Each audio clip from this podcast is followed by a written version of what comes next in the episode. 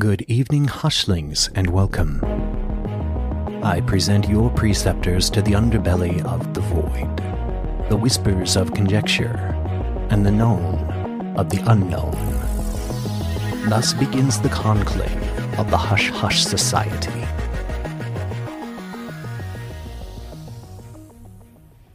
The velvet cloak of night shrouds the London airport. All is quiet, all is serene. But this is the lull before the storm. Thousands of Beatles fans are bedded down for the night to await the arrival of their heroes. When the dawn comes up like a teenage scream, the arrival of the froggy-voiced foursome is imminent. The cries of the crowd grow in pitch and volume, drowning out the whine of the jet engines. Greetings, Hushlings. Welcome back to the Hush Hush Society Conspiracy Hour. Where we journey into the world of conspiratorial mysteries and dark truths. I'm Declassified Dave. And I'm Mystery Mike. And as always, we're joined by our clinical psychoanalyst, Slick Frank Sanders. Hey, yo, psycho analyzing all of the people. psychoanalyzing. We're here, we're here, we're here. Welcome, Hushlings, to season seven. Seven seasons, boys. Seven seasons. We made it. Bum, bum, bum, bum. I think we should replace the air horn noise with like bomb sirens. Oh, yeah, yeah. There we go. I'm excited about season seven. I don't know about you guys. but Are you? Yeah. I'm ready. We do have some banger topics lined up. We It's do. looking pretty, do. looking pretty nice. Season seven is going to be exciting. We've changed our lights a little bit. We're more lit. Yes, season seven, and for the start of it, we have the motherlode of all conspiracies, a cabal of social scientists working for global elites to control the thoughts and minds of the population worldwide. That's right, Hushlings. The Tavistock Institute has been called one of the most powerful entities of the shadow government. It's been operating since World War One, and they have had powerful political and psychological sway over the masses. Hmm. But before we have our thoughts incepted, just want to let you know, as always, we are available on all social medias. You can reach out to us on Facebook, Instagram, and Twitter. And as always, you can find all of our information, all of our links, and everything that you could ever want about the show and all its relations on our website, www.hushhushsociety.com. And some new news for you hushlings out there. We now have a Rokfin channel. If you're not familiar with Rokfin, Rokfin is much like YouTube, a video format website where we can talk about conspiracies and not get banned every other episode. Yeah, the Gestapo is not poking around every five minutes. We don't like this material. You are banned. Hate speech? One strike! Two strike! Yes, Hushlings, Rokfin is the new home for Hush Hush Society in all our video formats. You can join Rokfin for free or with a paid subscription to our channel and watch us in hi fi. Our video element not only features our wonderful faces, but also visuals pertaining to what we are discussing. So if you've never seen us in video, it is worth checking it out. Find us on Rokfin, rokfin.com forward slash hush hush society, as always. How can you just listen to somebody talk for dozens and dozens and dozens of episodes and not wonder what they look like? Maybe they have a, an image of what we look like in their heads and what we are in their heads, and they don't want to ruin that image. Maybe they see sh- three striking young lads, and then they see us on video, and they're like, ah, fuck. There goes that sexual fantasy. Yeah, there you got that one person that's like, oh man, I thought Mike was actually a Sasquatch. This is bullshit. I thought he was going to be hairier. Hushlings, you would be doing us a great service by leaving us a review. You can leave a star rating on Spotify or even comment on Apple and our website. This helps us become a better show for you, our listeners. What say you boys? Shall we check in? We begin our study by talking about Dr. Hugh Crichton Miller, who is a Scottish born psychologist and psychiatrist who established clinical psychology services for shell shocked soldiers shortly after the end of World War I. These services included preventative psychiatry, group relations expertise, including Army officer selection, social psychiatry, and action research. Some say the creation of Tavistock started around 1913 by the Committee of 300 and was responsible for creating propaganda to involve Britain in the war against Germany. This was due to the fact that Germany was surpassing Britain in economic power. We kind of said a buzzword in the conspiracy realm, the Committee of 300. For those of you that don't know, the Committee of 300 is a group of 300 wealthy elite men, supposedly, allegedly, that control the economies of the world, uh, political decisions across the world, no matter the country. They don't have a country, really, but they were formed by British elite. In like the early 1700s, right? Yes, they've when. been around for a long, when. long time. Some even say as early as the 1400s. What? Very old group, very old group. Not much is known about them. I would love to do an entire episode on them, but the information would be very sparse. The only way is to infiltrate. Yeah, become incredibly wealthy. No, I'm talking like Alex Jones infiltrate, like Oh, oh, yeah, shirtless with a camera. Wear a powdered wig. You would have to. You'd have to. It's only right. Another rumored reason for its formation was to establish a centralized bank in order to destroy the gold standard and infiltrate American culture to undermine morality and religion. Is that not happening right now? Ah, you'll see the more that we uncover how uncanny these things are for those that think it's just a conspiracy. In 1920, this organization would officially become known as the Tavistock Clinic. Its staff, who were mostly unpaid honorary psychiatrists, psychologists, and social workers, were interested in researching and consulting with military leadership. The Tavistock Clinic was instrumental in British Army psychiatry. They were responsible for developments such as the War Office selection boards and civil resettlement units, while working with counterparts in the Royal Army Medical Corps and the British Army. The clinic intended to expand its research and consulting into military and private groups. Although these works could be prohibited under the newly formed National Health Services, because the NHS services the general public. So this group could not do these privately funded things and work with the military because they wanted to be included under the newly formed National Health Service in the UK. So in order to do that, they would pretty much have to only work with the public. They weren't allowed to do private things and they weren't allowed to work with the military. So they could only work with the general public. As a result, the Tavistock Institute of Human Relations was created in 1947 to provide consulting services to organizations, while the Tavistock Clinic continued to be part of the NHS. The Rockefeller Foundation provided a significant grant that aided in the establishment of the institute, along with the Milner Group and even the British monarchy, See, the Mm. Rockefeller Foundation comes up all the time. tied into everything. Even when we go forward talking about the flat earth, Rockefeller Foundation, we have a section in that episode. Very strange stuff with that family. Mm. And as we previously mentioned, it's said that the Committee of 300 also has members of the Rockefeller Group. I read that, yeah. And if you caught our Sleepy Hollow episode, there's Rockefellers buried in Sleepy Hollow Cemetery. They have their own private cemetery within the cemetery. Grumpy little fingers and everything.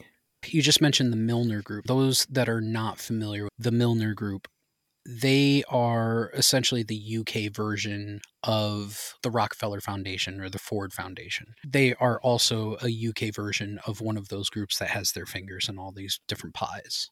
So it might get you thinking why why are these these secretive families, if you will, investing so so much money into Tavistock?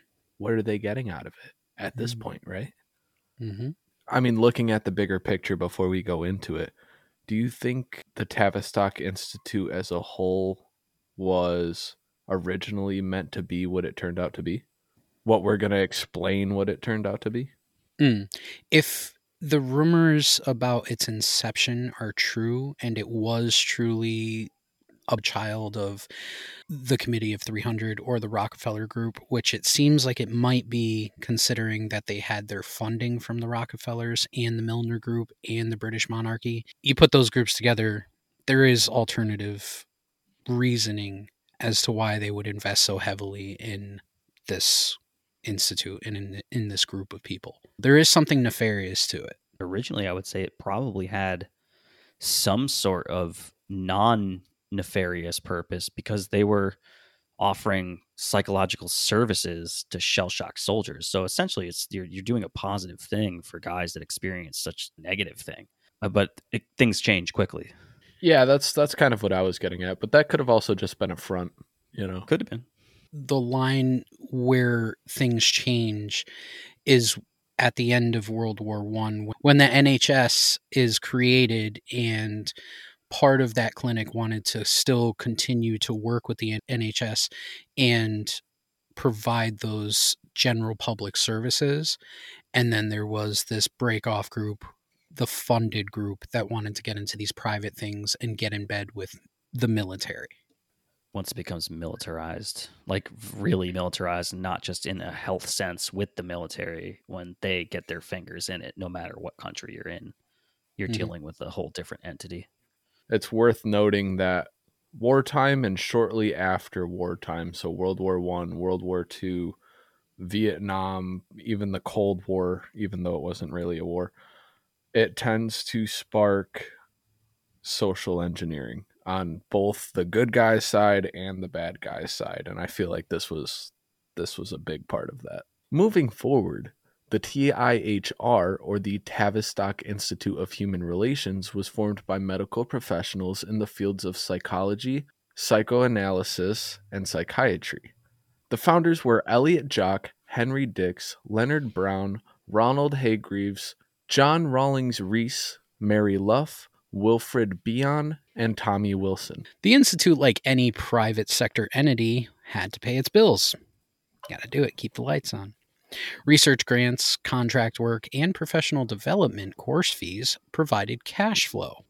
During the 1950s and 1960s, the Institute collaborated on a number of landmark projects with major manufacturers, such as, and you'll recognize some of these business names Unilever, the Ahmedabad Manufacturing and Calico Printing Company, Shell, Bayer, and Glacier Metals.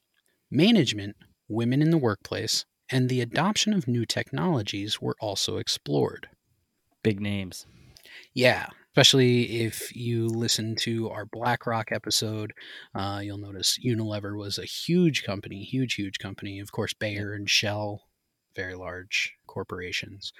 But one thing that they point out here is the adoption of new technology. A couple of these guys that were working, a couple of these doctors and social engineers that were working for Tavistock, they're responsible for a lot of the modern day work things that we do now. The attitudes regarding how CEOs and upper management will talk about their income as yearly or quarterly salary and regular workers will talk about their pay hourly or weekly. And the whole idea behind that is that CEOs and higher upper management, when they talk about their income, a higher number is talked about, which means more of an elite status to your brain. Whereas, like a person saying, I make $500 a week or, you know, $600 a week or whatever it may be, that's a small number in comparison to the yearly amount that a CEO gets something as small and insignificant as how they talk about management versus a regular worker is what Tavistock worked on in workplace so, settings. So they created a, a class system within the workplace. Exactly. I totally meant thought you meant like HR and safety regulations and OSHA and technologies like that. Fuckers. there, there is some stuff that they worked on. A lot of the workplace culture the phrases of management or the company saying that we're like a family. That was created by Tavistock. Hmm. They inserted those words into corporate life so that you, as a worker, psychologically think of your coworkers in your company as family and you would work overtime and you would work extra hard for your family. A lot of these things are psychological breakdowns of just even your everyday work life. Man, it just feels like we've all been guilty of that at Mhm. some place. We've been conditioned to over the course of our work life. We've been conditioned to. You start to see really what unfolds when you look into Tavistock and what they're responsible for. That's a big one right there. Shall we talk a little bit about the founders? Individually, some of the founding members would conduct some fascinating studies and research into groupthink and manipulation of the human psyche. In particular, John Rees and Henry Dick were tasked with caring for Hitler's deputy Rudolf Hess. In the secret prison locations where he was held following his capture, Rees appears to have had a four year interaction with Hess from June 1941 to Hess's appearance at the Nuremberg trials. Hess's diaries recorded many meetings with Rees, referred to at the time as Colonel Rees, in which Hess accused his captors of attempting to poison, drug, and mesmerize him. Mm. Wilfred Bion was also involved in group thinking projects. He noticed that whenever a group is formed, it always looks for a leader to follow. The group will initially look for someone who is paranoid, schizophrenic, or malignant hysteric. If the group can't find someone with those characteristics, it looks for someone with delinquent tendencies and a psychopathic personality. Otherwise, the group would simply choose the verbally simple high grade defective. So the dumb one? The stupid one? Is that what that means? Verbal verbally simple and high grade defective. That is the most insulting fucking thing that you could say to someone. When they form these groups, the group chooses the leader based on these qualities.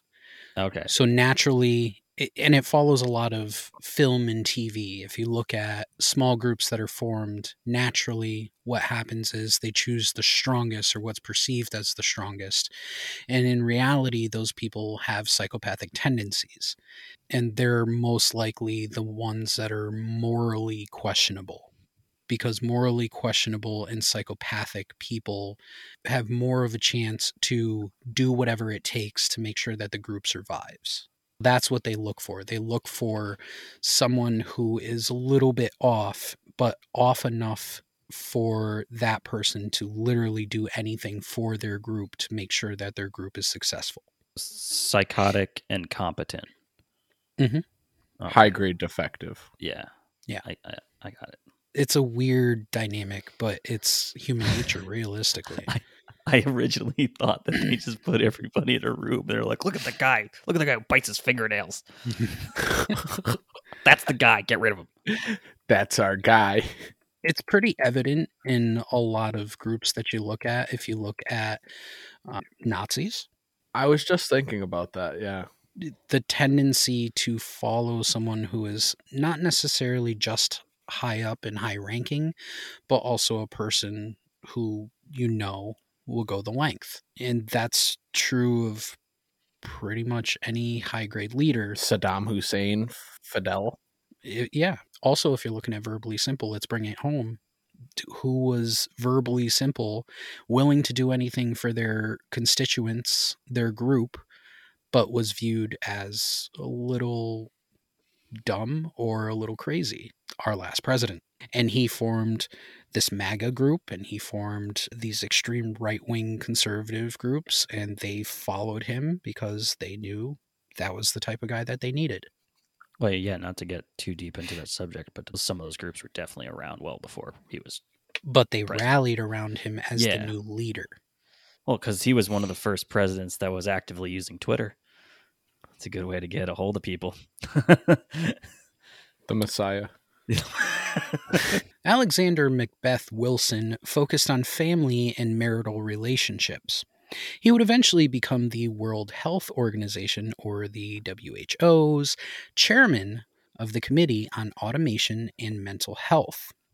After leaving Tavistock in 1958, he worked as an advisor to Unilever on the application of social science. That's kind of frightening because Unilever does anything that has to do with your body soap, shampoo, deodorant, anything. And it, did that create the stigma of using these products or are they putting certain things into these products? Stuff you ingest too. They make like snacks and foods. but don't necessarily look at the products themselves. Look at how they're marketed. That's where he would come in, and that's where these people come in is not necessarily physically doing something to you or physically creating something, but using your own mind and certain words and tactics against you. To create profit, you just take shampoo, for example, or conditioner. You need them both. You need them both, both Unilever. Spend your however much you spend on it and you got to do it to look good and smell good. And if you don't do it, Yep. you're a homeless person. That's the definition of evil, taking human nature, weaponizing it for profit. I would say so. Edward Bernays, who is the nephew of Sigmund Freud, we all know who he is, was another Tavistock associate. He was a crowd psychology expert who believed that with the right amount of prompting and wordplay, you could control the masses to do literally anything. Bernays would go on to become the advisor to President Woodrow Wilson. This would lead to Bernays convincing Wilson to declare war on Germany in World War I and establish the Federal Reserve Act, which would create the central banking system of the United States.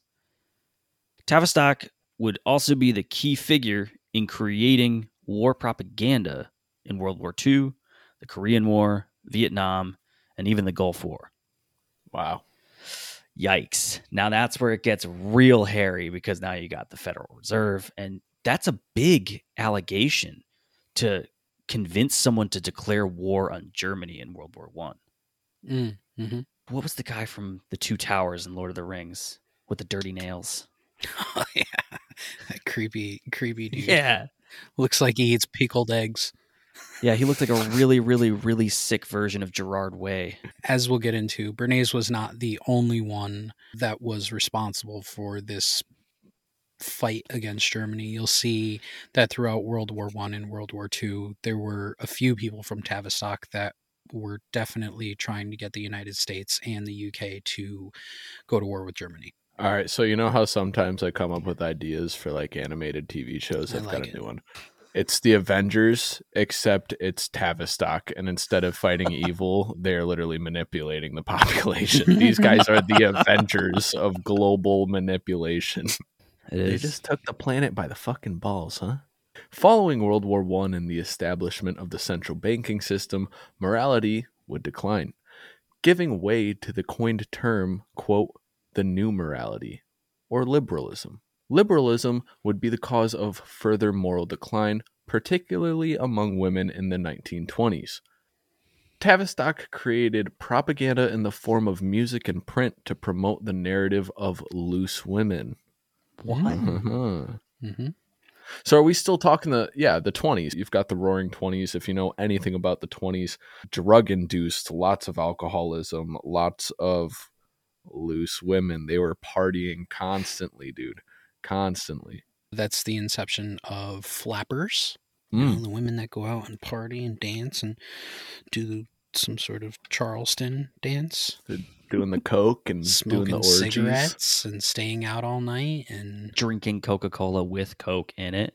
yeah Yeah. hey I sound like I know what I'm talking about, but I've just watched a couple seasons of Peaky Blinders. That's like 1895. It's- no, it's- no, that's the 20s. no yeah that's No. the 20s yeah they got Is it? cars Yeah. Yeah. They got cars Oh, they got the the awoogas. yeah, Awooga. I guess. a quote from dr john coleman who wrote books on the committee of 300 and the tavistock institute sums up this societal change best quote it was confirmed by the post-war degradation of personal relationships divorce and cheating on one's wife happened more frequently this beautiful concept of women on a pedestal, women soft and feminine, with a lovely voice filled with cadences, the flower of God's creation, the mystery of womanhood, was a vanishing ideal. In her place came the strident, loud, vulgar stranger with clattering, grating speech such as would be aped and made popular by radio broadcasting and later television shows. Nobody could possibly know that this decline was the end product of Tavistock having declared war on Western womanhood. That's big. It's big right there. All right, I see where we're going with this. I see where this is the mother of all conspiracies. This is a lot, a lot of avenues already.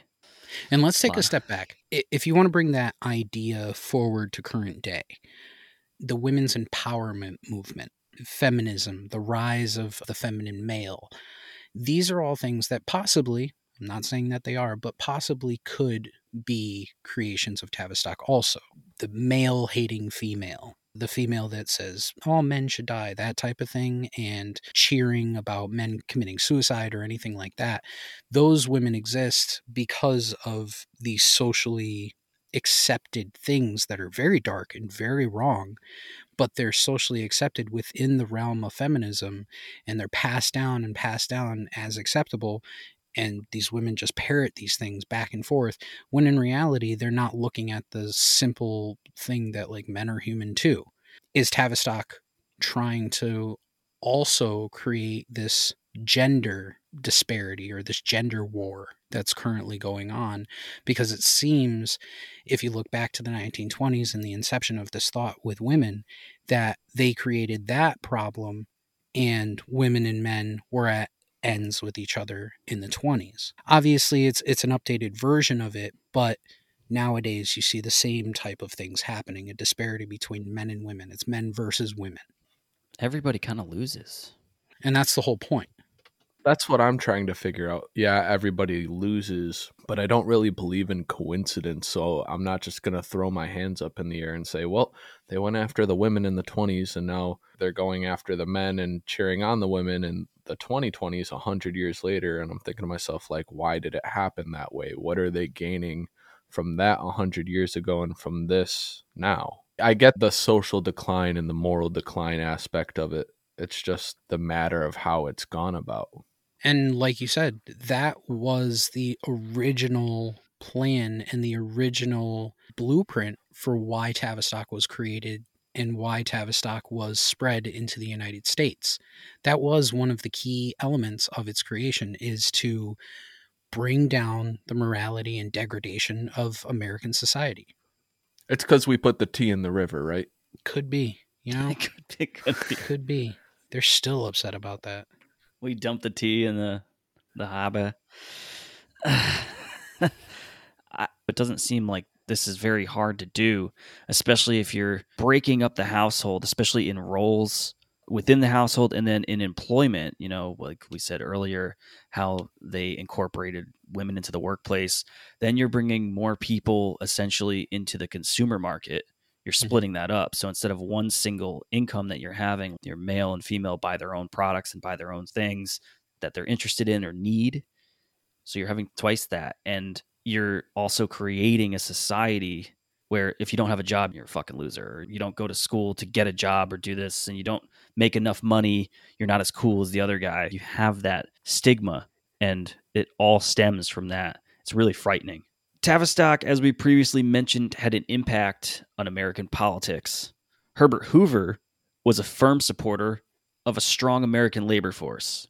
He fought against the establishment of the Federal Reserve and centralized banks, believing that they were bad for the country. Are they? Nah, nah, No, not at all. Not at all. nah, Gold standard. nah. I wouldn't have it any other way. Some believe the stock market crash of 1929 was a direct result of Hoover challenging these entities. The banks caused the crash, which led to the Great Depression, as a warning and punishment to Hoover and the people. Mhm. Big a big fuck you. Hey, they're willing to burn it down to prove a point. That's what scares me now. Yeah, but now I don't see our president having the same values as fighting against the Federal Reserve or centralized banking. No, no, no, no. So why are they bringing it down now?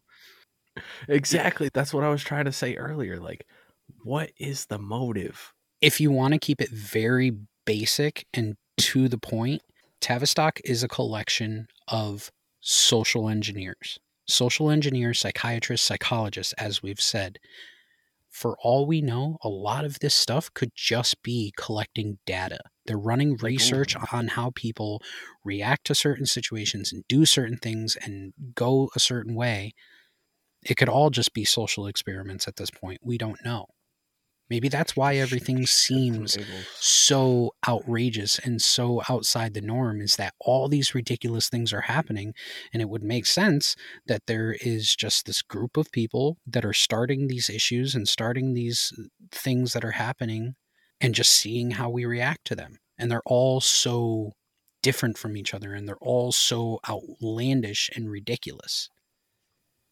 You make a good point. Maybe I'm giving them too much credit. I think there's some sort of grand plan or like grand design from these people, and but maybe not. Maybe not. Maybe it's just a fuck around and find out sort of. Yeah, they're just running with it. Hmm.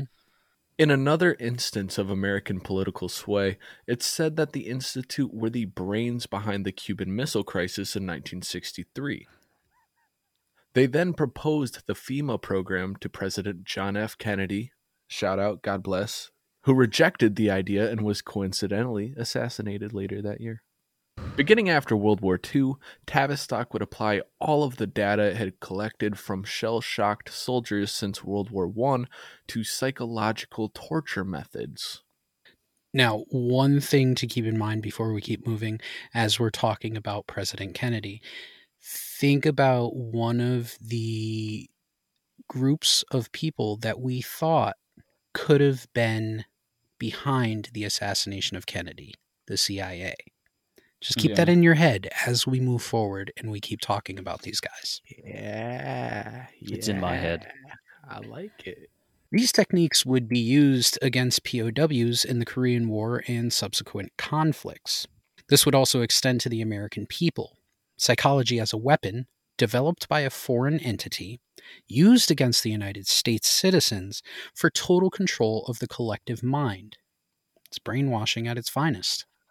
Speaking of brainwashing, Dr. William Sargant was a psychiatrist known to promote treatments such as psychosurgery, deep sleep treatment, electroconvulsive therapy, and insulin shock therapy. He was also, conveniently, a member of Tavistock. Insulin shock therapy. That sounds fucking terrible. Right? Is That's that just awful. giving somebody a coma? Oh my God. It's either giving too much insulin or not enough insulin to cause shock in the body to send a person into shock. I think it's too much, right? Is it too much? It might be too much. Yeah. I it would make sense for them to crash without insulin. Mhm. So, oh my god, that's sick. Sargant was no stranger to using extreme methods in the name of mental health and science, and during his tenure at the institute was reportedly a part of the CIA's Project MK Ultra. Fucking knew it. called it called it spoiler alert. He released a book in 1957 called Battle for the Mind: A Physiology of Coercion and Brainwashing. He's quoted as saying, Various beliefs can be implanted in many people after brain function has been sufficiently disturbed by accidentally or deliberately inducing fear, anger, or excitement. Of the results caused by such disturbances, the most common one is temporarily impaired judgment and heightened suggestibility.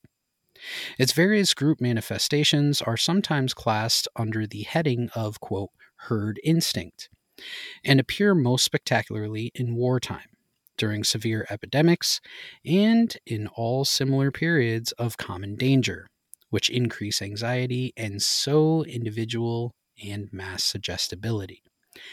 Ah, Holy shit! epidemic is mentioned, war is mentioned, heightened anxiety all the time. What are we constantly in? We're either constantly at war, we just got off of, well, we're still in apparently a three year at this point pandemic. It would appear that they've been trying to do this forever because you have like H1N1, swine flu, this thing, that thing. We can now maybe point some fingers. The AIDS epidemic. Dude, I don't know about you guys, but I was so scared about Ebola when I was like 12. implanting beliefs. Yeah. That quote literally sums up where we're at right now. Yep. And think about that. That was in the 50s. 1957. Wild. But th- think about how hard headed the boomers are, though. How much do you think that plays into it? Do you think they went for like a softer approach? Something changed because there's a clear divide. I don't think they had a softer approach. They forced people to go to war and they shot their president Yep. in that span. Not my president. Not my- not my president. More doctors, guys. The Keeps endless list of doctors. Mm. Dr. Kurt Lewin, known as the father of modern social psychology, also born in Germany, became the director of Tavistock in 1933. Sus. Very sus. It gets sussier. Ooh. He was the driving force behind the anti German sentiment campaign that would eventually lead the United States to war with Germany. Again. It's also claimed that the mass civilian bombings carried out by both the UK and the United States were part of Tavistock's research into mass fear. Holy shit. Yeah, dude. Wild.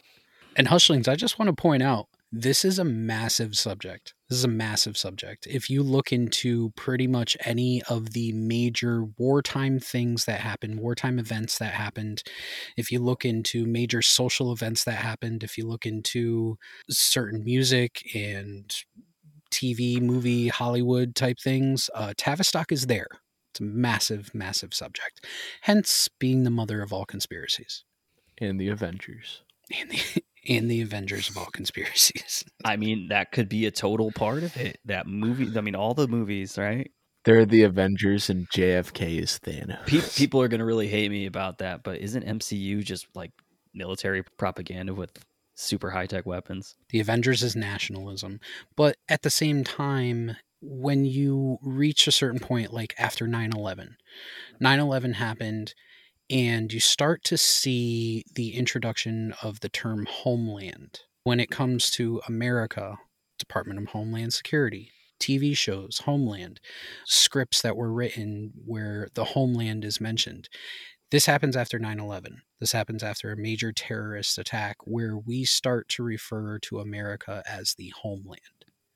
Even the verbiage of how we refer to certain things were changed after certain events happened and that's all the work of tavistock Bonkers. A foreign institute.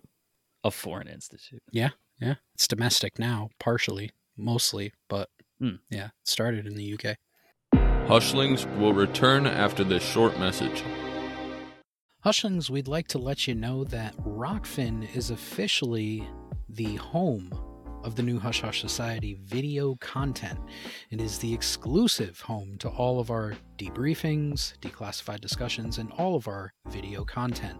It's very easy to go over there, rokfin.com forward slash hush hush society, and you can subscribe to our channel. And be sure to check out our website, the one stop shop for everything Hush related. There you can find all of our blogs, our audio debriefings, links to our merch, as well as all of our social media links. Lastly, if you love our show and want to support us in becoming a better podcast, look us up on Patreon. We've got a ton of exclusive content over there for only $5 a month. That's www.patreon.com forward slash hush hush society.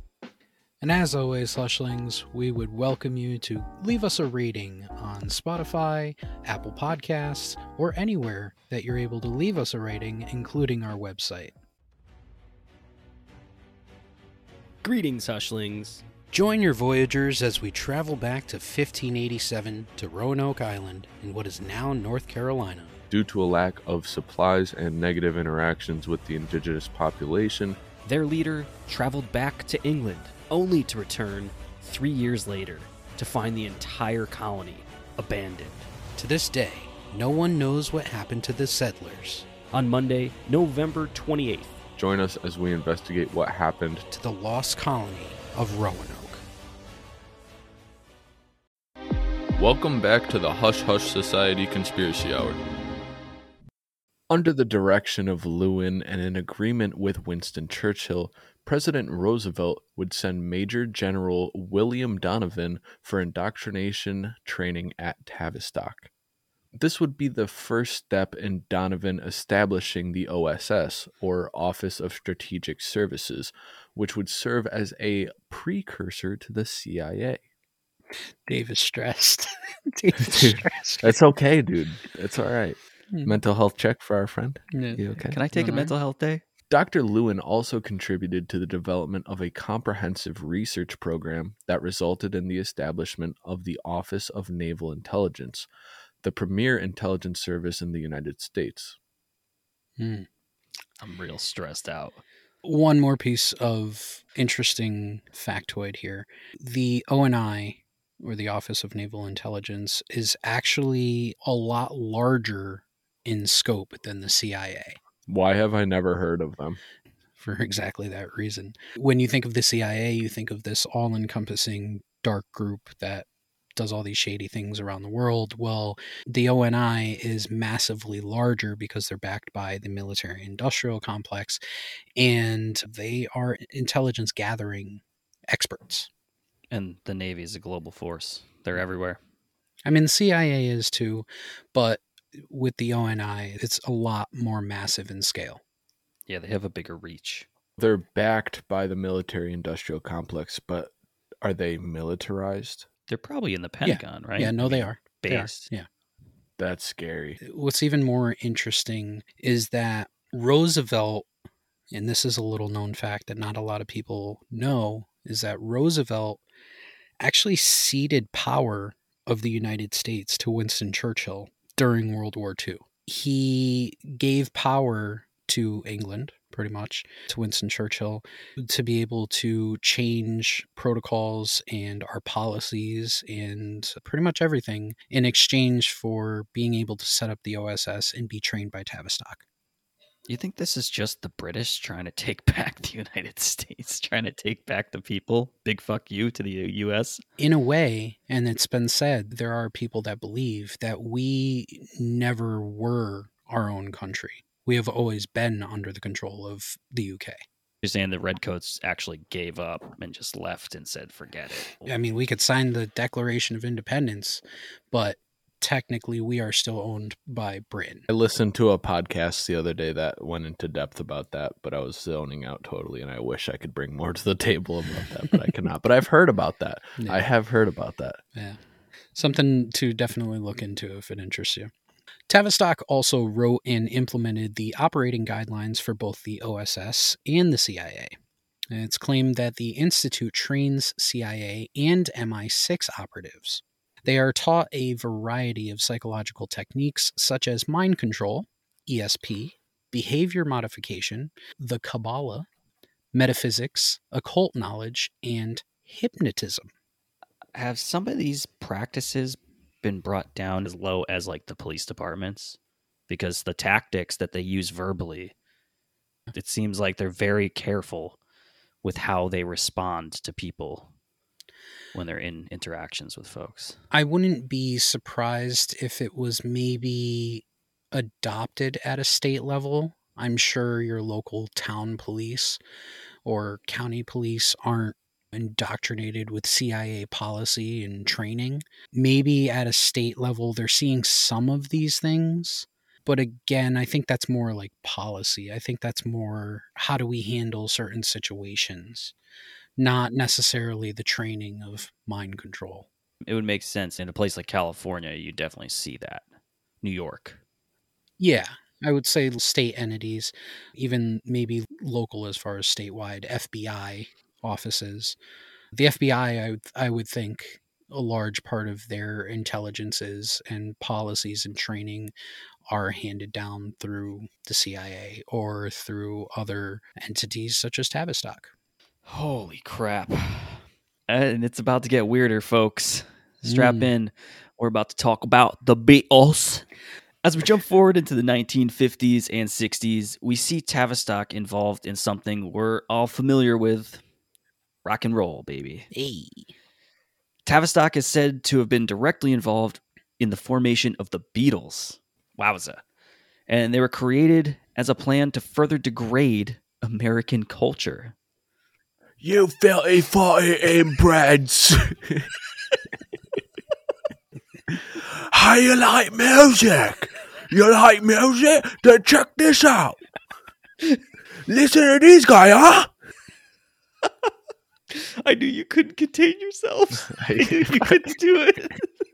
The Beatles and other UK invasion bands were allegedly created by the Institute to promote the counterculture agenda, the New Age revolution, and the use of LSD. This would further push the US into the land of drugged up drones ready and willing to be mind controlled and molded. The UK invasion bands also include Pink Floyd and The Doors? The Who? Not the Doors. no, the Rolling Stones. A man named Theodore Adorno is said to be the writer of all the Beatles' music lyrics, although there's not much evidence to support this claim. It's odd that the estate of Adorno owned the catalog of Beatles music in its entirety, all of it, and later sold it to Michael Jackson. So the dude a- allegedly writing their music, even though, you know, there's no proof, owned all of their music. hmm Hmm, hmm. This raised the question of why Paul McCartney couldn't keep the rights to the music. This very well could be because he didn't write or create any of the songs. Ah, my knowledge was that he had sold the rights. Apparently, the Beatles never owned the entire catalog of their music. It belonged to the estate of Adorno. They didn't get like royalties for anything they did. They got paid. They got to live out the dream of being rock stars, but their music wasn't written by them, at least lyrically. That'd be crazy if that was true. It seems kind of legit. You have to question it all at that point. hmm You know, all of music. Well, not all of music, but most of the stuff that's swayed culture back The- and forth. the Billboard music. yeah. Theodore Adorno was a musician himself and a member of the Institute. He could very well be one of the brains behind modern rock and roll. I mean, I like him for that. Adorno utilized the 12 atonal system, which consists of heavy, repetitive sounds derived from the music of the Dionysus cult and the Baal priesthood. He then gave them a modern flavor. Adorno, in other words, dumbed it down for the sake of creating rock and roll. So stupid music. So, music magic, this 12 atonal system, heavy repetitive sounds, what does that have to do with frequency and energy and making people feel and do and act certain ways? hmm And look at where it came from. A fucking cult? the cult of Dionysus and the priesthood of Baal. So that's a satanic priesthood, pretty much. You bring up a very good point of what that could be doing frequency wise, what that could be doing to the minds of people that listen to that type of music. What is the 12 atonal system? There are some videos out there of Adorno music that he had created that sounds absolutely fucking terrible. He was also a big proponent of certain composers, mainly composers that weren't very good again. He used a lot of these weird tonal changes in the music and really played with a lot of things that were supposed to evoke certain emotions or feelings as you listen to it. Not necessarily good ones either because like i said th- they had like a six minute video and i could listen to about 45 seconds of it. So, it's pretty much the brown note. it's not very melodic. There's no melody to it. There's nothing that makes you really want to bop there's a lot of music like that now and i'm not just saying that to be a dick. Like there's artists that specialize in like offbeat sort of music. In an interview with Exente magazine in 1965, Adorno said, quote, What can be urged against the Beatles is simply that what these people have to offer is something that is retarded in terms of its own objective content. It can be shown that the means of expression that are employed and preserved here are in reality no more than traditional techniques in a degraded form. End quote. Mhm. So they just like make rock and roll to make people just feel bad Did he just gaslight himself I mean, he created the music supposedly. So if he's sitting there saying that it's a degraded form of music, then he has only himself to blame. I'm not a big Beatles fan, but they've created, if it's their music, they've created some of the most well known songs that have ever been composed. He's going to just say, oh, no, that's just stupid. But I created it. It's weird. But it's stupid in a psychological way. Yeah. Well, then that's fucking sick, man. But it also could just be lyrically that he's talking about because if he is the lyric writer, he wrote the lyrics specifically that way. So we're not talking necessarily about musicality The- because the 12 atonal system was not used by the Beatles. It's just something that Mm. he used maybe in other music or was known to use in his own music, which was terrible. Maybe I'm looking too far into this. Here's a sub theory for you, real quick. Now, what if Adorno had nothing to do with writing the Beatles' music or creating the Beatles? What if Tavistock didn't create the Beatles and Adorno was just a failed, terrible musician who was very jealous of this this group that came from Britain that was able to make fantastic music and control the masses with it? make them feel things he could never make them feel. So he was just upset. So he went to this news magazine to put them on blast. Then why did he own their music? You're right. You're right. The establishment media was also a key contributor in the success of these counterculture bands, mainly the Beatles. TV talk show host Ed Sullivan would be flown to England to preview the Institute's music icons and then be coached on how to sell them to the general public. The Tavistock Institute, along with the Stanford Research Institute, also formed the Grateful Dead. Alan Trist, who was a social engineer for Tavistock, just so happened to be a manager for that band. What the fuck are we talking about? Your life is a lie. yeah, man. we've talked about it kind of before, but there is the thought that the counterculture or the hippie revolution or whatever you want to call it was something that was created by the CIA.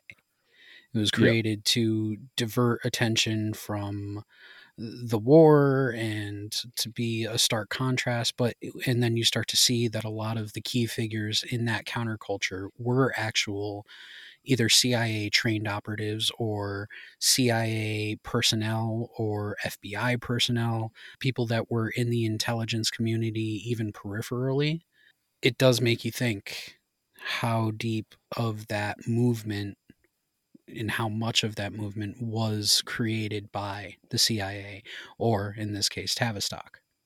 But they're pulling the strings in the counterculture movement and over here Yep, in, in Vietnam. and in the establishment.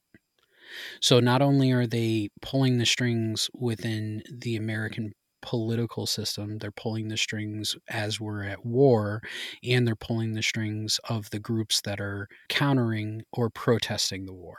Literally every piece and part of what we were doing throughout the 60s, 50s, 70s, and beyond. I think you kind of sold me on the whole idea that it's just fuck around and find out, and that they don't have any sort of idea what's to come from these experiments that they're running. like I said, there also may be the other side of it where there is a grand design and there is a grand plan, but we don't know what it is. You got to put generations through the ringer and see what people can endure at different times, especially now that we're dealing with the most technologically advanced society that we've ever had on this planet from our knowledge. And let's just throw people for the loop. And we've been like this for 70 years, very technologically advanced, especially coming out of World War II. We've just tenfold and tenfold and tenfold every decade. Now it's every year and every week. If you're talking about like a grand design, maybe it's to see who can handle everything. And you're going to see coming up how much of that technology may also be a plan of, of Tavistock. I fucking hate this. It's scary. A powerful Canadian oil industry member, Maurice Strong, chaired the Tavistock Conference of 1980. He would also be the spearhead for the climate change agenda beginning in the 1960s. This conference would gather social engineers, doctors from the fields of psychology and psychiatry, think tanks, cybernetic experts, and futurologists. The topics discussed would serve as a focal point for what Tavistock would like to see happen in the 1980s. Topics include interracial relationships, women in the workforce, youth rebellion, lesbian moms, the Green Movement, the introduction of a Kabbalistic and esotericism to undermine religious beliefs, the New Age movement, even the rise of Oprah Winfrey. It all makes sense. It all makes sense. Yeah, that that is the glue that holds it all together. This is the cheesecloth holding together the goop of fucking society. As previously mentioned, the conference of 1980 would include futurists and experts in cybernetics. Jesus Christ, man. This doesn't stop. One of the goals of Tavistock has been something known as the Technotronic era. So they're just controlling every. Dave is so I'm stressed, stressed dude. out. I'm so stressed out by this right now. This can best be said by author Zbigniew Brzezinski, author of Between Two Ages America's Role in the Technotronic Era. Little quote from the book In the Technotronic society, the trend would seem to be towards the aggregation of the individual support of millions of uncoordinated citizens. Easily within the reach of magnetic and attractive personalities, exploiting the latest communications techniques to manipulate emotions and control reason. Sounds like our show. Yeah. yeah. Yeah. We're very attractive, magnetic people. Yeah. I wouldn't go that far, but We're magnetic. right. I do eat magnets. Eat magnets. Magnets, how do they work? In other words, a time when famous figures or politicians could bombard our psyches and manipulate our thoughts simply through the use of media, technology, and modern communications. This society would be more controlled and run by an evil elite with constant surveillance and fear campaigns to support. Oh, fucking man, dude. It's like Mm-hmm. This is this is life. it's our this is our This is. America. Yeah. This technotronic era is already in full effect, according to Dr. John Coleman. Based upon decline and the fall of the West, it called for the planned decadence with stars leading the way in demolishing the institution of marriage, sex in the context of marriage, profane language, drug taking, and severely immodest dress styles for women. Some of the leading stars, especially created for this purpose by the social science scientists at the Tavistock, were Madonna, Kate Moss, and Britney Spears. He goes on to say many of today's so called stars in the movie business, stage, and theater, the fashion industry, talk show hosts on such popular series as Oprah, Dr. Phil, and game shows such as Bob Barker of The Price is Right. No, not Bob. Rosie O'Donnell and Ellen DeGeneres would be unhappy to learn that they are merely the end product of Edward Bernays, H.V. Byron Dicks, Madalyn O'Hair, and the social sciences stars at Tavistock. do you think that Tavistock planted the Cash Me Outside girl on Dr. Phil? Oh, for sure. For sure. do you think they were behind that? For sure. Definitely. If they're behind Dr. Phil and Oprah and all that, I mean, Think of that as an experiment. How interesting would it be to take someone that is so blatantly fucking stupid, not famous for anything but speaking in such a just an asinine way, and then seeing how popular and how famous we can make that person from literally zero to hero. Yeah. well, but yeah, maybe this is just a means to see what the public will eat up. Fuck around and find out. In dealing with the masses and how to best control them, Tavistock's greatest minds, including Dr. Lewin, devised the perfect PSYOP, the three response system. Here's where things get very interesting. The three response system is how the population would react to worldwide crises or catastrophic events. This is a vital tool in crisis management used by world leaders to this day. The three responses are as follows superficiality, fragmentation, and the fantasy trip. Superficiality is a condition that occurs when a group responds to a threat by using shallow advertising and slogans that they try to pass off as ideals because the source of the crisis has not been identified. It confuses the population, and this phase can last as long as the controller desires. Make America great again. Jesus Christ. But it didn't last as long as the controller could have desired because we have term limits. Mm, it's still lasting. He's not even in office anymore, and there's still people that throw that MAGA shit. Is he back on Twitter, or was that just a meme? He'll be back. Elon will give him the keys. Papa Lon. And then there's fragmentation, which is the stage in which panic sets in and social cohesion breaks down. As a result of media manipulation, society breaks into small groups with contrasting attitudes and beliefs. Nobody is on the same wavelength. No one is getting the truth, and people are becoming separated and fragmented from one another.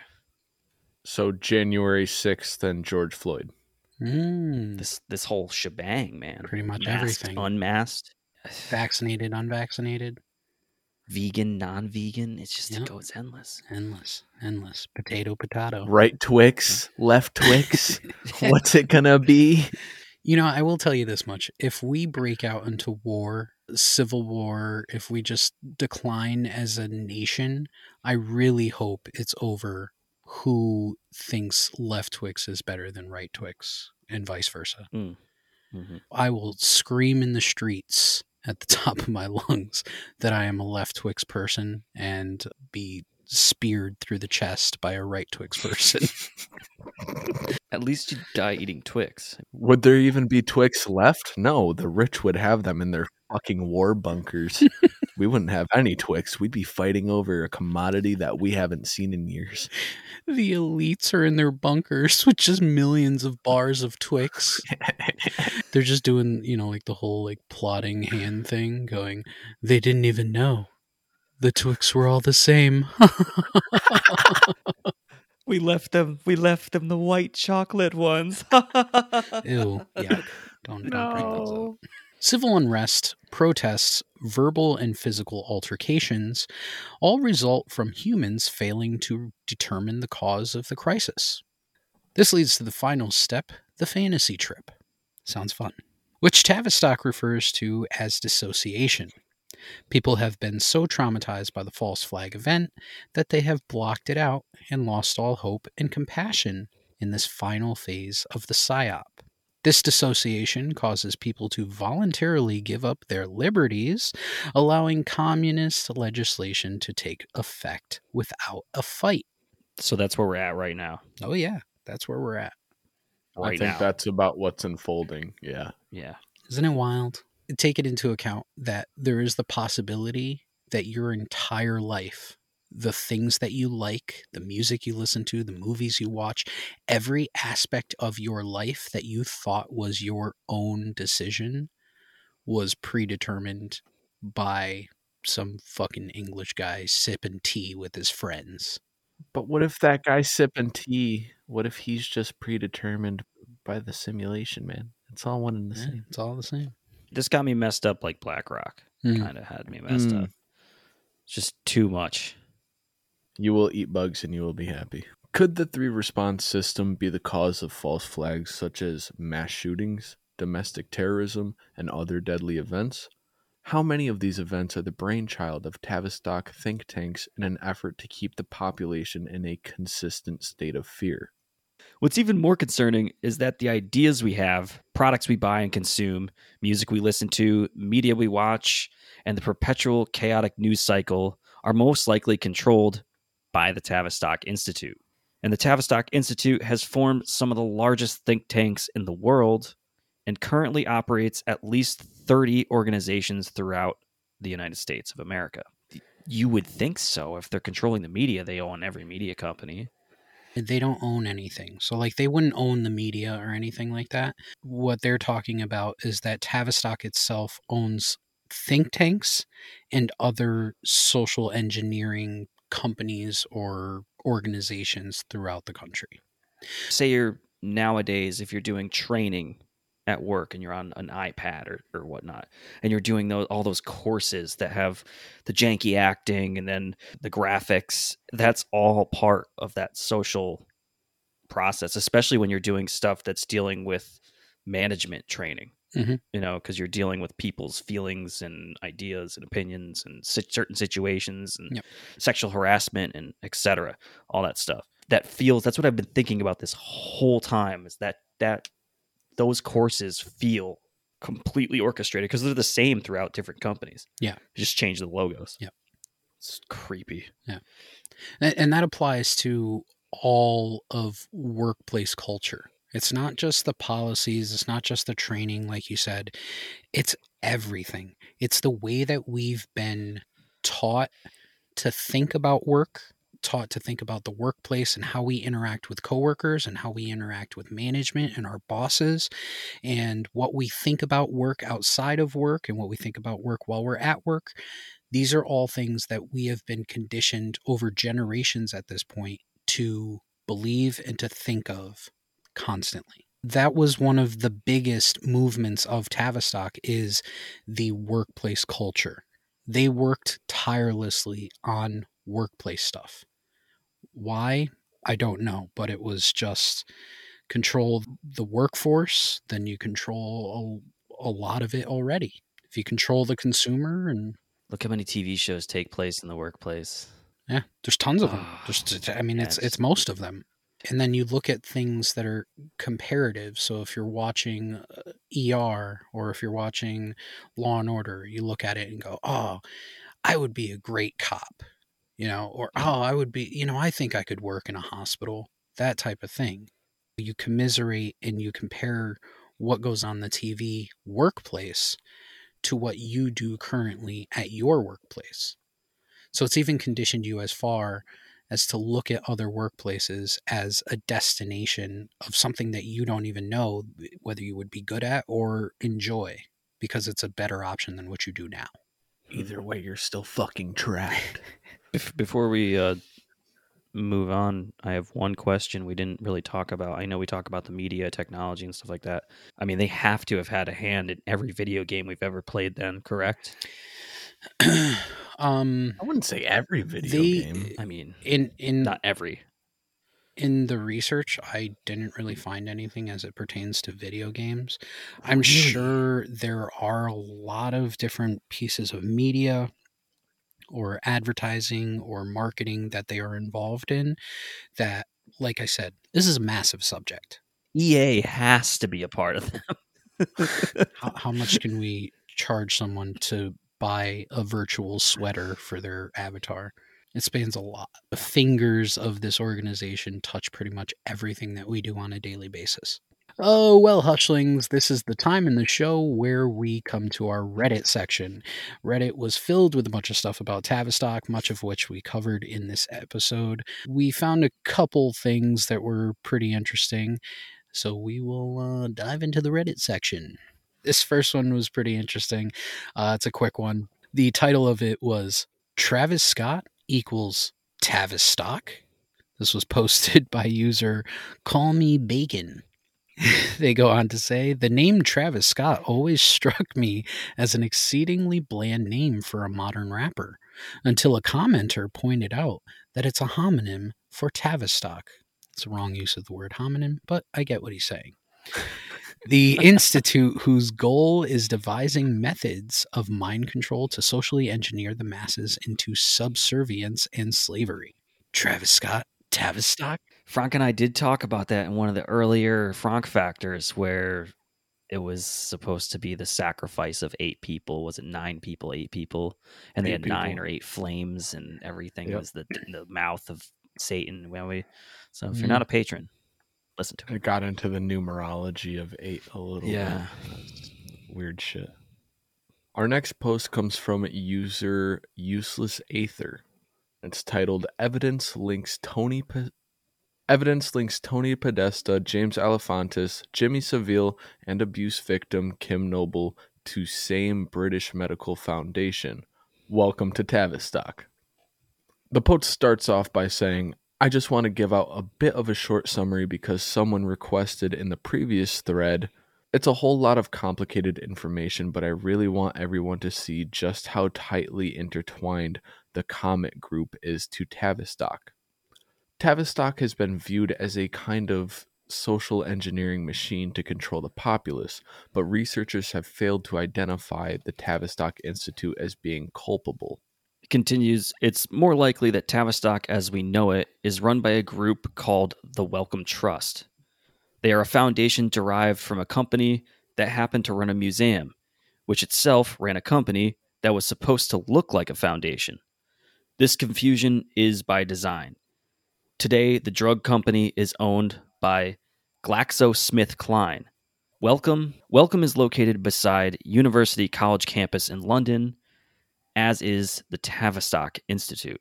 Archive newspaper articles from the 80s and 90s reveal AIDS advocacy groups called ACT UP in AMFAR were bankrolled by the Wellcome Trust, while Burroughs Wellcome PLC, the drug company, tried to pass AZT fringe critics who called the operation fraud and racketeering were silenced.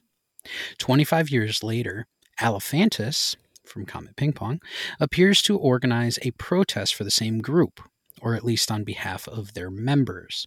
His friend and Comet associate Kid Congo Powers is revealed to be a card carrying member. Artists and musicians involved in all of this began showing more and more links to British and American intelligence, most notably out of art galleries in New York City, DC, and London. MoMA appears to be the US power center, and in the UK, the Tate Modern. Investigation into financials shows that the Rothschilds, Rockefellers, are major funders of Wellcome and have worked as researchers for them. An international art therapy program operating out of Baltimore and Switzerland links Tony Podesta to the former and Alefantis to the latter. Links show Jimmy Savile was also involved in the program at the hospital where he abused hundreds, and that Kim Noble was one of its victims. A century long examination of socialites in DC through newspaper archives reveals the Harriman family, one of the world's wealthiest, have been one of the main providers of, quote, entertainment to Congress. They also co founded Tavistock and a series of eugenics programs with the Rockefellers. My conclusion is that Tavistock, MK Ultra, Skull and Bones, and the Rothschild conspiracy are all one single monster bankrolled by the City of London and backed by Western intelligence. Wild. Holy fucking shit. now, this is a theory by this user. Obviously, he backs it with some interesting fact, but he's saying that AIDS foundations and pharmaceutical companies that made AIDS medications, art galleries, even Comet Ping Pong, Podesta, eh, this is a big roll rolling into the Rothschilds. It's all backed by Tavistock. I think some of that was a little far fetched, but there's some of it that I definitely can see. Like I said, it's a theory. It's an interesting yeah. theory. But from what we've seen of Tavistock as a whole so far in this episode, I don't know. Is it beyond reasoning? No. Well, that brings us to our final thoughts, Hushlings. I know it was a big one. I think we are all, all a little rattled by Tavistock in general. Let's start with Declassified Dave. What do you got for us in your final thoughts? This one stressed me out, as you've noticed throughout the last uh, hour plus. It freaked me out. And all I can think about now is kind of how I felt at the end of Black Rock, except a little bit more pukey at the end of this one. because this if this corporation is doing exactly what we've talked about, everything's a lie. Your life doesn't matter. My final thoughts would be over an hour long if I really wanted to get deep and get angry about it. This is the mother of all conspiracies because at the end of that last quote that this person's theory said, MK Ultra, Skull and Bones, Rothschild conspiracy, it's kind of like Russian dolls. Mm-hmm. And I feel like that this could definitely be either one of those or the top. And it's frightening to know that it's incepted itself into not just entertainment, but military and it has could have creative wars. It's mind blowing, and I'm actually disturbed. so thanks for that. hmm Thanks. Tavistock is a big one. I think it's one of the biggest topics that we've covered so far. It is definitely one of the most wide reaching organizations that we've covered. If all of this alleged information, or even partially any of this, is true, then they still are a massive entity that plays a large part in our everyday lives. Whether it be the things we think, the things we love, the decisions we make, the things that we do at work, it all boils down to this institute. And it boils down to what they want and what they are trying to collect data on us for. What can you do about it? It's kind of like you go on the internet and you get that little pop up that says, you know, third parties are looking to collect data since you're on this website, and you just say, okay. Well, maybe we've all just been saying okay to Tavistock this entire time. We just don't know it. Slick Frank Sanders, Season 7, Episode 1, Tavistock Institute. Give me your final thought and make it a banger. Frog's final thought. That's right. First final thought of season seven. Massive subject, massive subject, very eye opening, a little bit frightening. I'm left with a couple of questions for my final thoughts, more so than a conclusion. When it comes to global manipulating elites, where does the Tavistock Institute necessarily sit? Do they interact with other global elite groups? We can say Illuminati just as like a loose knit term.